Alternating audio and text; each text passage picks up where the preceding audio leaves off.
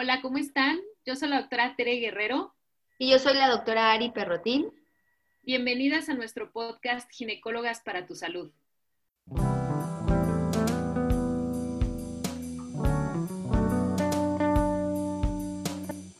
Nos parece, creo, increíble, ¿no? Ya llevamos un año con este podcast. El tiempo, Ari, qué bárbaro. Fue rapidísimo, la verdad es que me he súper divertido como hemos dicho, la, la, pandemia nos trajo el poder traerles gente a distancia, entonces eso está, está la verdad es que muy, muy, muy padre. Entonces decidimos en el capítulo de hoy, ya para finalizar el año y fiestas decembrinas, recopilar un montón de preguntas que ustedes nos mandaron a través de las redes sociales, pues para darles respuesta a aquellas preguntas que a veces nos quedamos un poquito con la pena de hacerle a nuestro gine o que se nos pasa y estamos tan nerviosas y no las hacemos. Y entonces obtuvimos muchísimas, ¿verdad, Tere? Así es, y pues como dices tú, Ari, yo creo que con esto vamos a cerrar con broche de oro este año. Qué increíble que, bueno, ya si ven en todo el, año del podcast, pues bueno, hemos cumplido con la meta de todas las semanas tenerles un audio diferente. Y como dices, Ari, yo creo que dentro de lo bueno que nos dejó esta pandemia, pues pudimos invitar a más personas, ¿no? Y, justamente en las preguntas que vamos a aclarar en este audio, pues van a ver que tal vez las vamos a dirigir a, otros podcasts en donde justamente tenemos ya más información. Pero bueno, Ari, yo creo que vamos empezando porque tenemos muchísimas. Así es. Pues vamos a agarrarlas al azar y te parece que te lea la primera y ahí nos vamos eh, turnando o le vamos agregando a la respuesta. Dicen por aquí, ¿Por qué antes de llegarme el periodo me da sensibilidad en los senos? Ok, muy bien. Este es eh, un síntoma frecuente. Eh, si se acuerdan, hablábamos del síndrome premenstrual. Entonces, eh, ocurre que al final del periodo, cuando ya está próxima a llegar la menstruación, empieza a haber algunos cambios hormonales. Principalmente lo que ocurre cuando estamos ya a punto de empezar a menstruar es que bajan nuestros niveles hormonales, bajan los niveles de estrógeno y bajan los niveles de progesterona. Entonces, eso genera que haya un poquito de hinchazón, sobre todo en el tejido mamario. Es muy frecuente que esta sensibilidad en las mamas vaya acompañada de inflamación. Justamente las, las chicas refieren que a la hora de usar el brasier a veces les molesta, sienten mucha presión o inclusive, ¿no? Hay quienes llegan a inflamarse tanto las mamas que pueden hasta crecer una talla antes de la menstruación. Esto es totalmente normal, sin embargo, cuando ya es algo muy molesto, podemos darles algún tratamiento, ya sea tópico, es decir, una cremita que se puedan aplicar, o bien les podemos dar un medicamento para calmar ese tipo de síntomas. Sí, aparte tenemos, acuérdense también el capítulo de dolor mamario, entonces eso también sí pueden ir a escucharlo, sobre todo para que ustedes sepan, siempre seguro te pasa a ti, ¿no? Que nos preguntan, ¿eso es normal? Y pues no es que sea normal, puede ser muy habitual, ¿no? Muy común, pero si para ustedes es molesto, pues obvio, chéquense eh, el audio que tenemos sobre dolor mamario y para que puedan también ver si, eh, si esto, lo que les está pasando a ustedes requiere de una valoración por su gine. Entonces, pues bueno, no, no es que sea normal, es bastante frecuente, le sucede a muchas mujeres, pero pues si a ustedes les está molestando y afectando, pues siempre, ¿no? Mejor acudir a una revisión. Exacto, sí, yo, yo siempre les digo en la consulta cuando me hacen esa pregunta de, ¿y es normal? Les digo, no es normal, más bien es frecuente, ¿verdad? Normal es lo que le pasa al 100% de la población y, está considerado como algo que tiene que pasar. Entonces, y algo frecuente es algo que no es normal, pero lo vemos en muchas personas y no necesariamente es algo malo, ¿no? Como este tipo de, de síntomas. Muy bien, y vamos a pasar a la siguiente, Ari. Nos preguntan aquí, si hay dificultad para sacar el DIU, ¿se tiene que sacar por cirugía o puedo esperar? Bueno, pues esto primero que nada depende, ¿no? Como nos pone DIU, me imagino que es eh, los que son de cobre o de plata, que no traen el aditamento hormonal. En este caso, pues la verdad es que tampoco requiere de ser urgente su retiro, salvo que a ustedes de nuevo les genere molestias. Por ejemplo, sabemos que estos dispositivos tienen como efectos secundarios más frecuentes el aumentar los cólicos menstruales o el aumento también de la, de la cantidad de sangrado. Por ejemplo, si una paciente eh, nos refiere que estos dos síntomas son insoportables, o por supuesto vemos lo que llamamos DIU traslocado, ya no, no está completamente dentro de la cavidad del útero, o vemos que está movido de alguna forma y les está generando dolor, pues creo que solo en estos casos sí sería una urgencia el retirar. yo siempre les cuento, ¿no? Lo, lo, peor, digamos, que nos puede pasar con un DIU al momento de retirarlo es no ver los hilos. Que ya viendo los hilos, creo que estamos muy tranquilas de decir, ok, no me tiene por qué costar tanto retirarlo, entonces, pues tranquilamente, ¿no? Pero en el momento en el que no vemos los hilos, sí nos puede costar un poco más de trabajo porque vamos a necesitar una pinza un poquito más profunda para intentar agarrarlo más internamente en el canal del cuello del útero y esto pues puede dificultar un poco el retiro. Lo que nos comenta con respecto a la cirugía, creo que esos sí, sí, son casos un poquito, insisto, más avanzados o con más riesgo de que el dispositivo se quede dentro. Dolor, mucho sangrado, DIU mal colocado, en pacientes, por ejemplo, que son alérgicas al cobre y que les está dando una reacción, pues obviamente sí es urgente. Y cuando requerimos cirugía, la cirugía que hacemos es por histeroscopía, es decir, vamos a introducir como una camarita. Esto la paciente generalmente va a estar sedada y vamos a tener una mayor facilidad de entrar. Entonces, no piensen que es quirófano de abrir el abdomen y entrar casi casi a la matriz y abrirla, no, es eh, vía vaginal, entramos por eh, histeroscopía y entonces de ahí lo quitamos. Entonces no es como tan difícil, pero siento que lo urgente sería más los síntomas que nos llevan a tener que retirar este dispositivo. No sé si tú quieras agregar algo más. Exacto, y además la realidad es que es rarísimo, o sea, la, la realidad es que un caso de de retiro urgente de DIU, bueno, son contadísimos, ¿no? Porque porque como tú decías, ¿no? Cuando el DIU está traslocado, o sea, es decir, está fuera del lugar en donde debería de estar, en la mayoría de los casos son descensos pequeños del DIU, que bueno, inclusive en muchos casos ni siquiera afecta la, el funcionamiento de este dispositivo, ¿no? A mí me pasa que a veces me llegan chicas a la consulta en donde en el ultrasonido les ponen el reporte de DIU traslocado, ¿no? Pero a la hora que revisamos, pues vemos que simplemente está un poquito más abajo de donde debería de estar. Y ya lo decías tú, Ari, cuando es un DIU, por ejemplo, medicado, cuando es un, DIU Mirena, por ejemplo, se ha visto que aunque esté un poquito más abajo del lugar en donde debería de estar correctamente, pues no afecta para nada su funcionamiento. Entonces, sí, eh, eh, realmente cuando es cirugía o procedimiento, por decirlo de algún modo, es, es ya, digamos que es el último, es, es el último paso para poderlo extraer si es que pues no tenemos otra opción. Así es. Pero bueno, obvio, como siempre, cada caso particular, ¿no? Si, no han podido retirártelo y consideras que debes de cambiarlo, pues sí, de nuevo, ¿no? Que, que, tu, que tu médico sea el que individualice tu caso y, lo valore si es necesario hacerlo por, por histeroscopía. Bueno, pasamos a la siguiente. Lo que me encanta es que van siendo súper variadas, ¿no? Vamos saltando de un, de un tema a otro de, de Gine. Entonces, pues mira, en la siguiente nos preguntan, ¿dónde encuentro estrógenos naturales? Muy bien. Ok, hablando de estrógenos, bueno, pudiéramos hablar todo un audio acerca de eso, pero básicamente tenemos dos tipos de estrógenos, ¿no? Tenemos los estrógenos bioidénticos, es decir, que la, la, estructura química del estrógeno es igualita al estrógeno que produce mi cuerpo de manera normal. Tenemos estrógenos sintéticos, como los que contienen los eh, métodos anticonceptivos hormonales, por ejemplo. Y hay otro tipo de estrógenos eh, que se obtienen de los alimentos, que son los llamados fitoestrógenos. Principalmente los obtenemos eh, de alimentos de soya, ¿sí? Es uno de los alimentos que más contienen fitoestrógenos.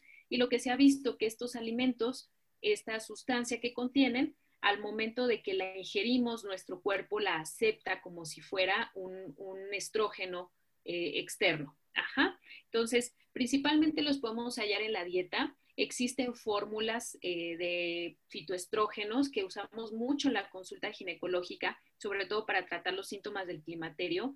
Y también existen fórmulas bioidénticas que son cremitas o son eh, pastillas que se dan a las pacientes y de esta manera reponemos esta deficiencia que pudiera haber de estrógenos. Acuérdense que también con respecto a la medicina natural, pues obviamente tenemos mucho con respecto a la alimentación, ¿no? Incluso hay pacientes a las que les vamos a no prohibir, pero decir que disminuyan al máximo en su alimentación ciertos alimentos si no estamos tan a favor de que consuman este tipo de, hormonas. Y dentro de algunas que podemos encontrar también estrógenos, pudieran ser, por ejemplo, ya lo decías tú, los cereales, las semillas, eh, por ejemplo, la semilla de chía, la semilla de sésamo podemos encontrar ahí también cantidades de estrógenos. Parece que siempre son mínimos, ¿no? Lo natural, eh, a veces tenemos que consumir cantidades más elevadas por tiempo más prolongado para que podamos ver ya sea los beneficios de esta, de esta hormona o llegar a causar algún mal. Entonces, prácticamente serían alimentos, también podemos encontrarlos en raíces como la cúrcuma, el jengibre, en alimentos también que contienen algo de almidón, como es la papa o el camote, también conllevan, eh, al llevar almidón, pues conllevan cierta parte para la formación de estrógeno. Entonces, existen muchas maneras de consumirlo a nivel de la dieta natural, pero realmente, pues bueno, básicamente es saber lo natural, si lo quieres natural 100% de la alimentación, o como justo hablabas, ¿no? De las hormonas bioidénticas, que realmente estamos hablando de una hormona muy, muy similar. Exacto, y bueno, qué bueno que lo mencionas también, Ari, o sea, natural no es igual a inofensivo. De hecho, habrá casos en los cuales, al contrario, ¿no? Vamos a quitar esos alimentos de la dieta, a pesar de que sea una dosis bajísima de fitoestrógenos lo que contengan. Entonces, si siempre que ustedes requieran una terapia hormonal, lo tiene que ver un médico experto en el tema, ¿sí? Entonces, si aquí cuando hablamos de tratamientos hormonales, así sean naturales, orgánicos y como ustedes lo quieran ver, siempre debe ser asesorado eh, por un profesional. Muy bien. Y vamos a pasar a la siguiente. Y la pregunta es, ¿cómo afecta el uso de anticonceptivos al climaterio? Bueno, creo que esta, esta pregunta es bastante amplia.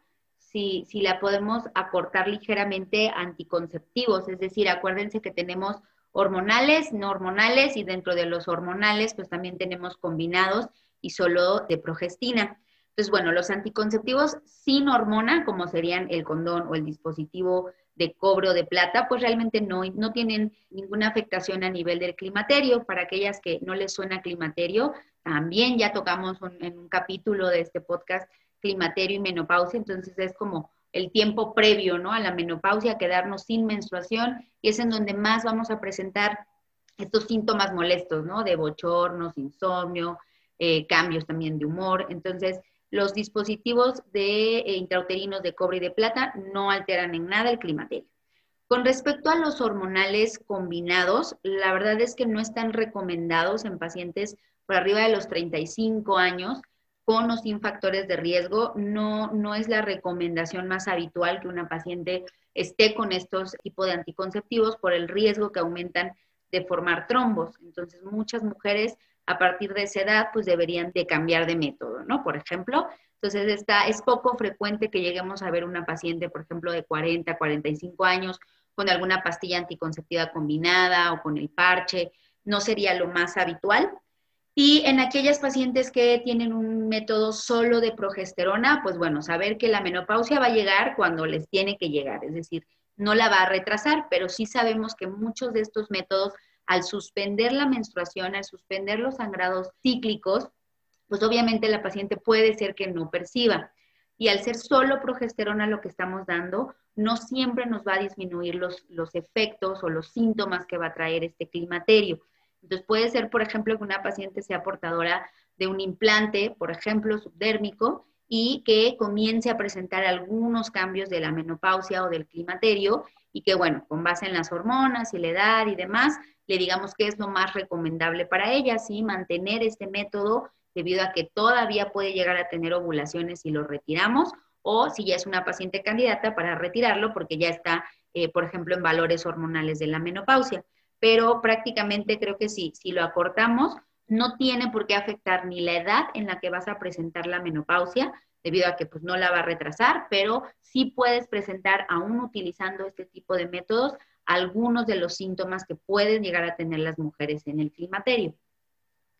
Muy bien, sí, yo creo que ahí nada más agregaría, en ocasiones hay ciertos eh, métodos que nos dan un beneficio adicional por ejemplo, el DIU medicado, el DIU Mirena, en ocasiones lo utilizamos durante esta etapa de climaterio ya no como método anticonceptivo. A veces la paciente ya puede tener cambios hormonales que me indiquen que ya está eh, próximo a presentarse la menopausia, pero con el fin de evitar, por ejemplo, una cirugía, podemos colocar este tipo de dispositivos para mejorar los síntomas, sobre todo estos sangrados irregulares que se llegan a presentar al, al final de esta vida reproductiva, ¿no? Y la otra que, bueno, realmente los métodos anticonceptivos no suplen una terapia de reemplazo hormonal, ¿no? Tal vez por ahí va también lo pregunto un poquito de cómo afecta el uso en el climaterio. La realidad es que no, no son como tal una terapia de reemplazo hormonal. Para eso ya existen otros tratamientos que son muy específicos, ¿no? Para, para tratar estos síntomas.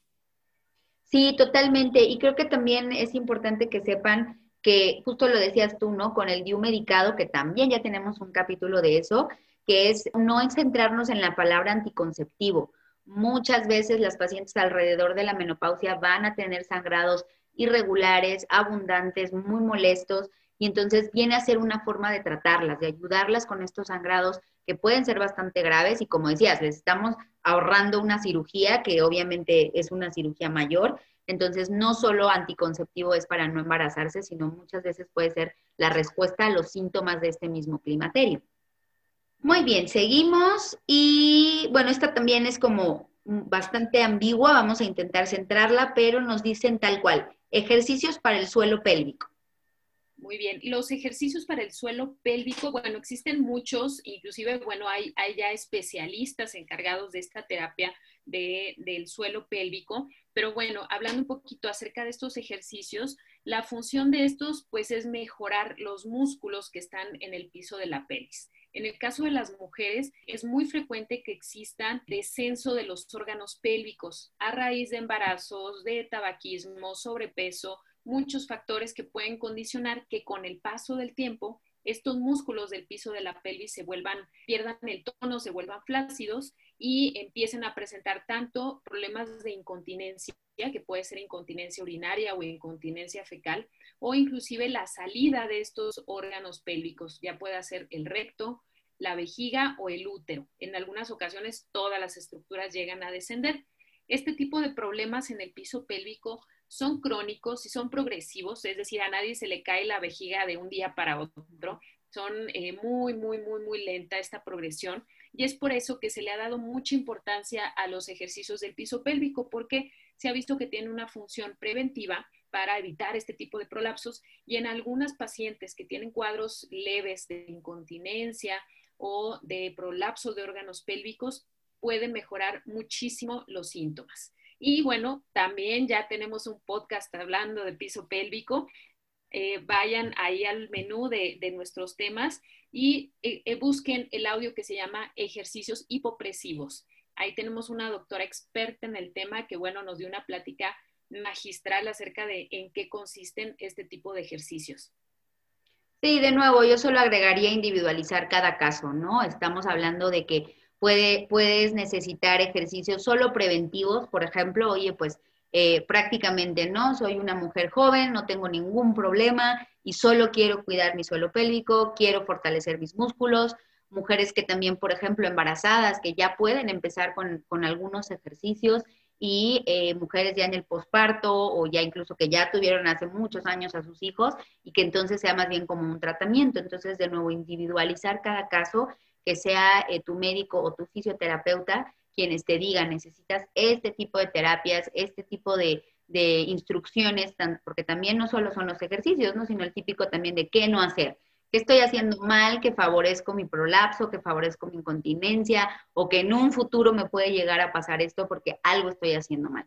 Entonces creo que con respecto al suelo pélvico vale mucho la pena hacer como una valoración integral, ¿no? El sobrepeso también es algo que no nos ayuda para nada, entonces, mujeres también que tienen mucho tiempo con sobrepeso u obesidad, sabemos que eventualmente pudieran llegar a tener un problema pues de este tipo, ¿no? De incontinencia o de prolapsos. Entonces, eh, depende también que estés buscando, el prevenirlo, el tratar ya alguna alteración que tengas o, por supuestísimo, valorar qué grado de afectación tienes. Muy bien. Y vamos a pasar a esta otra pregunta, y está buenísima porque es algo que vemos muy frecuentemente en la consulta. Y dice, Cervicitis de origen no bacteriano, ¿a qué se debe o qué puede estar sucediendo o qué estoy haciendo? No nos pone la edad, pero bueno, suponemos que es alguien joven, seguramente. Exacto, creo que como dices, este es, por lo menos de mi parte, es el, pan de cada día y, el coco, ¿no? Porque eh, muchas, muchas mujeres llegan y pues te cuentan los síntomas ligeramente típicos de una infección vaginal, ¿no? Tengo eh, cierta secreción, tengo ardor, comezón, mal olor y entonces para nosotros puede ser como, ah, bueno, pues casi, casi, a ver qué, qué microorganismo es el que me está generando, lo trato y ya está. Y de pronto son mujeres que ya sea que les hacemos algún exudado y nos sale que está, eh, que es negativo a un microorganismo ajeno o alterado, eh, pacientes que les damos tratamiento de primera línea, ¿no? Los óvulos que ya, óvulos o cremas que ya nos conocemos y que de pronto pues no, no les son útiles. Entonces, yo iría primero, como dices, ¿no? La edad, a ver qué edad tienes, porque acuérdense que nuestra vagina y nuestra vulva tienen un sistema de limpieza, que son los fluidos, que es la secreción normal. Entonces, de pronto pudiéramos estar viendo en una paciente joven, en lo que llamamos edad reproductiva, y que casi, casi carezca de flujo, ¿no? Que no estemos teniendo secreción vaginal normal y que por lo tanto sea nada más una alteración inflamatoria. Acuérdense que en medicina todo lo que termina en itis es inflamación. Entonces no tiene por qué llevar ahí un microorganismo, sino puede ser solo inflamatorio. Y en mujeres en edad jóvenes me pasa que a veces sí, literal, ¿no? Es una vagina que no tiene secreción, que está con mucho enrojecimiento vaginal y que entonces pudiera estar siendo la causa. De esto, hasta cierto punto, yo siempre les digo que muchas veces pensamos que si estamos haciendo otros tratamientos para otras enfermedades, para otras infecciones, también pueden repercutir a nivel vaginal. No sé si te pasa, pero muchas, pues estoy tomando antibiótico por alguna otra infección y no, y no creen que pueda tener relación a nivel de repercusiones vaginales. Entonces, historia clínica siempre, ya que nos pregunta qué estoy haciendo, pues dale chance a tu, a tu gine que te diga, a ver, en tu historia clínica, ¿qué es algo que me está llamando mucho la atención?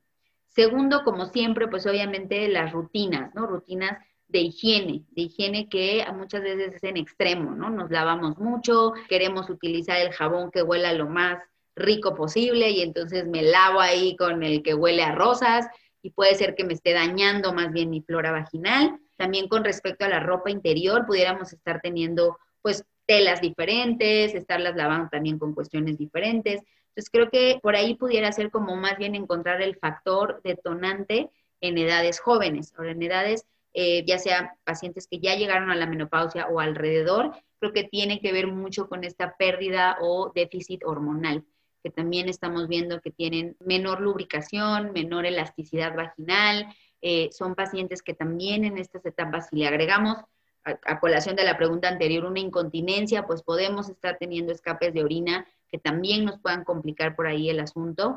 Entonces, básicamente, pues de origen no bacteriano, bueno, imagino que quiere decir no infeccioso, porque puede ser bacteria o puede ser hongo, ¿no? O puede ser algún protozoario o algún micoplasma o algo por ahí. Si ya te hicieron todos los exudados sabidos y por haber y no estamos encontrando ningún, ningún microorganismo, yo me iría a cuestiones, por ejemplo, eh, insisto, alérgicos o problemas a nivel, digámoslo así, del funcionamiento habitual de la vagina o de la vulva con respecto a tu edad.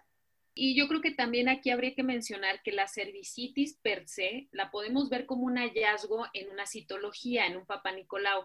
Y es simple y sencillamente un hallazgo, no se espanten. Pasa mucho que eh, en la consulta, yo lo veo mucho, reciben su resultado de papá Nicolau. Yo ya en la consulta les comenté que se veía todo bien, todo estaba normal pero cuando reciben el resultado y ven el término cervicitis, pues se espantan, ¿no? Pensando que es algo malo. Entonces, en algunas ocasiones, esta, este hallazgo de cervicitis no va a ser nada más que tal cual un hallazgo.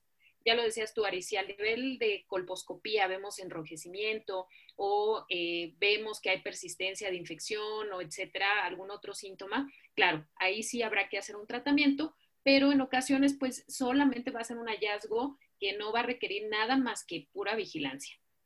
Sí, que, y yo creo que siempre es como, bueno, ¿y qué me pongo, no? ¿Y qué hago para que se quite? Yo siempre les digo, es que si no tienes síntomas, vaya, ni siquiera una cándida que me reporten en la citología, en el Papa Nicolau. Si no hay síntomas, muchas veces es un hallazgo casual, es algo que tu vagina puede equilibrar nuevamente. Entonces, yo creo que simplemente le agregaría a esta pregunta con respecto a que si hay síntomas, habrá que dar tratamiento, ¿no? Y si es cuestiones que, oye, pues es que ya vimos que no hay microorganismo, pero sigue la paciente teniendo síntomas, creo que sería más bien por la parte de reequilibrar esa vagina para que tenga todo lo que necesita tener para funcionar correctamente. Muy bien. Muy bien, pues seguimos. Entonces, vámonos ahora a otra preguntita que nos dice, si tengo quistes en los ovarios y no han desaparecido con medicamentos, ¿qué opciones hay?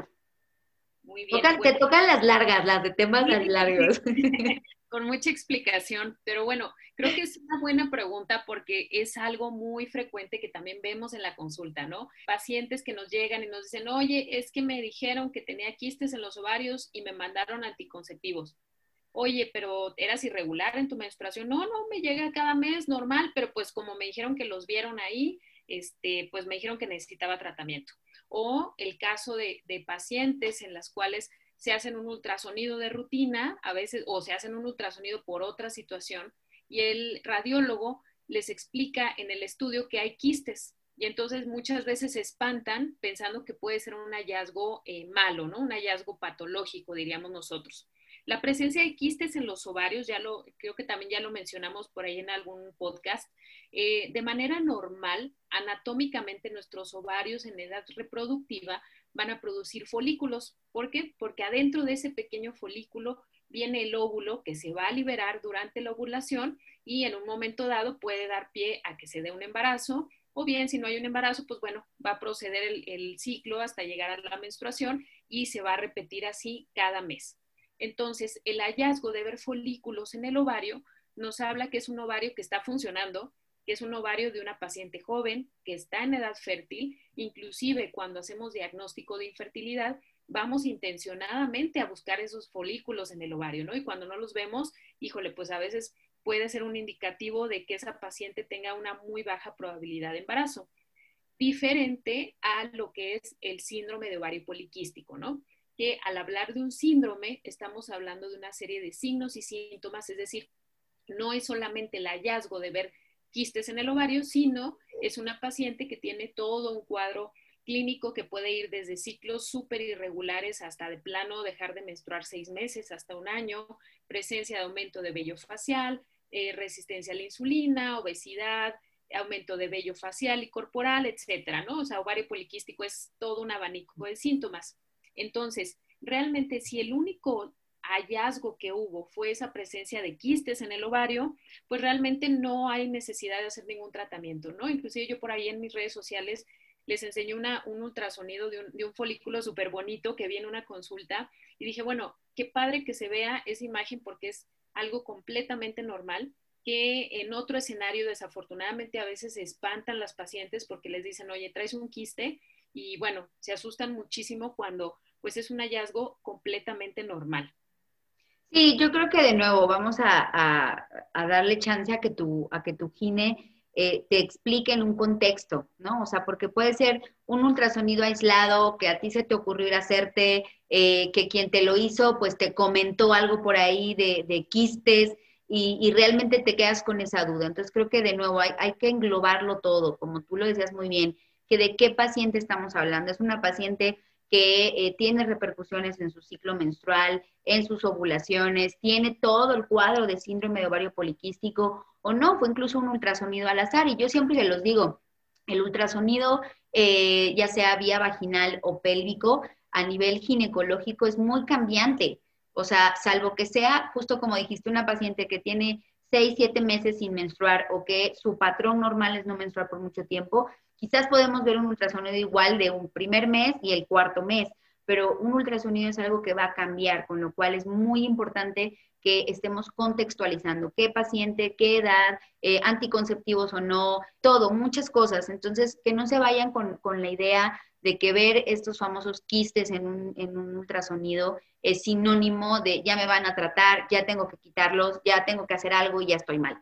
Entonces, no para nada y me parece que la información la encuentran. Hicimos un live más o menos ahí por junio, justamente hablando de la diferencia de síndrome ovario poliquístico, ovario poliquístico y los famosos quistes en los ovarios que a veces le hacen eh, o les dicen a las pacientes. Entonces, creo que este es un súper, súper tema.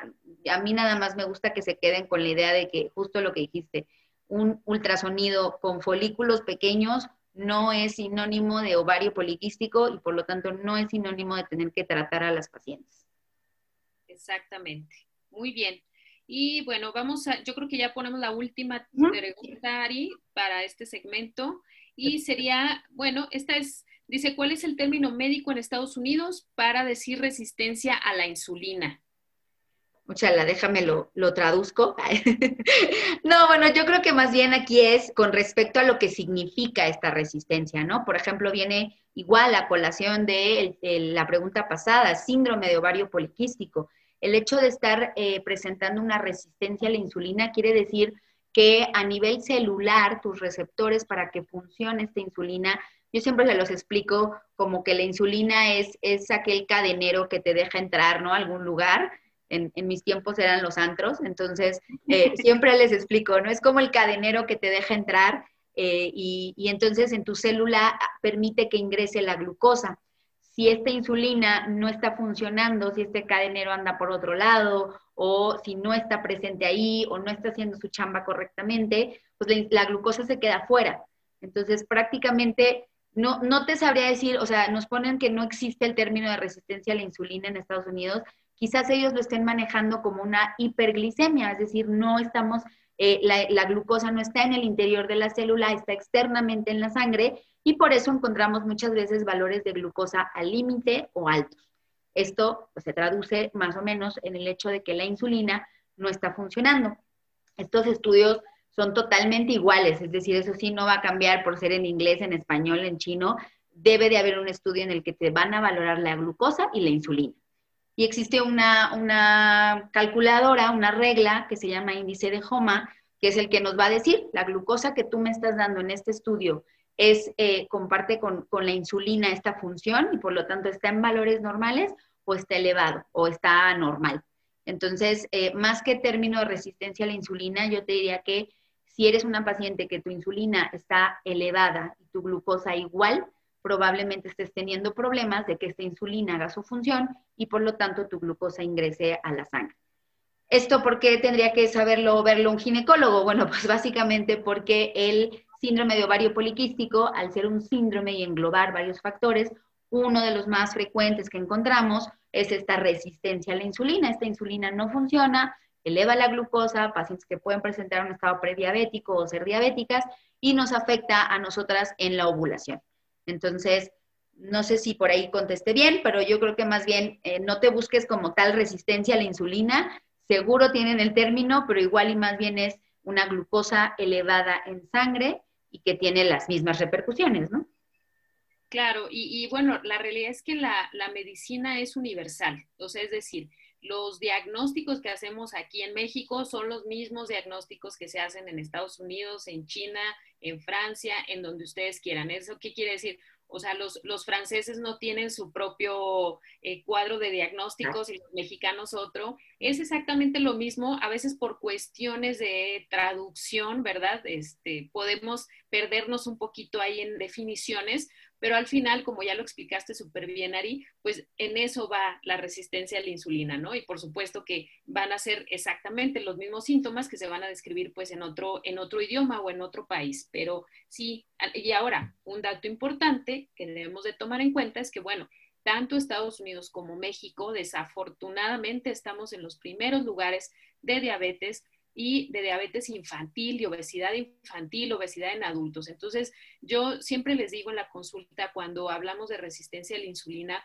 les digo, bueno, o sea, la resistencia a la insulina prácticamente es la puerta de entrada a la diabetes. Entonces, a veces es un buen aviso de tu cuerpo de decir, oye, aguas, aguas, ya no está funcionando bien las hormonas en tu organismo, tienes que empezar a hacer cambios importantes en tu estilo de vida o esto sí o sí va a progresar a una diabetes, ¿no? Entonces, si realmente yo a veces les digo, la resistencia a la insulina ya es básicamente una, una, luz ahí, un de alerta de, de que tenemos que empezar a hacer cambios importantes en el estilo de vida. Totalmente. Pues bueno, yo creo que este capítulo llega hasta aquí porque si no vamos a estar aquí horas y para hacer un poquito más como práctico el hecho de que les contestemos a todas, entonces, pues de nuevo, como siempre saben, nosotras encantadas porque nos manden sus dudas, sus preguntas, temas que quieren que toquemos. Ya viene el nuevo año, entonces estaría muy bien que nos mandaran para el 2021 qué temas quieren. Pues nosotras encantadísimas y nos vemos en el próximo capítulo que también vamos a seguir tratando las preguntas que ustedes nos mandaron. Muchísimas gracias.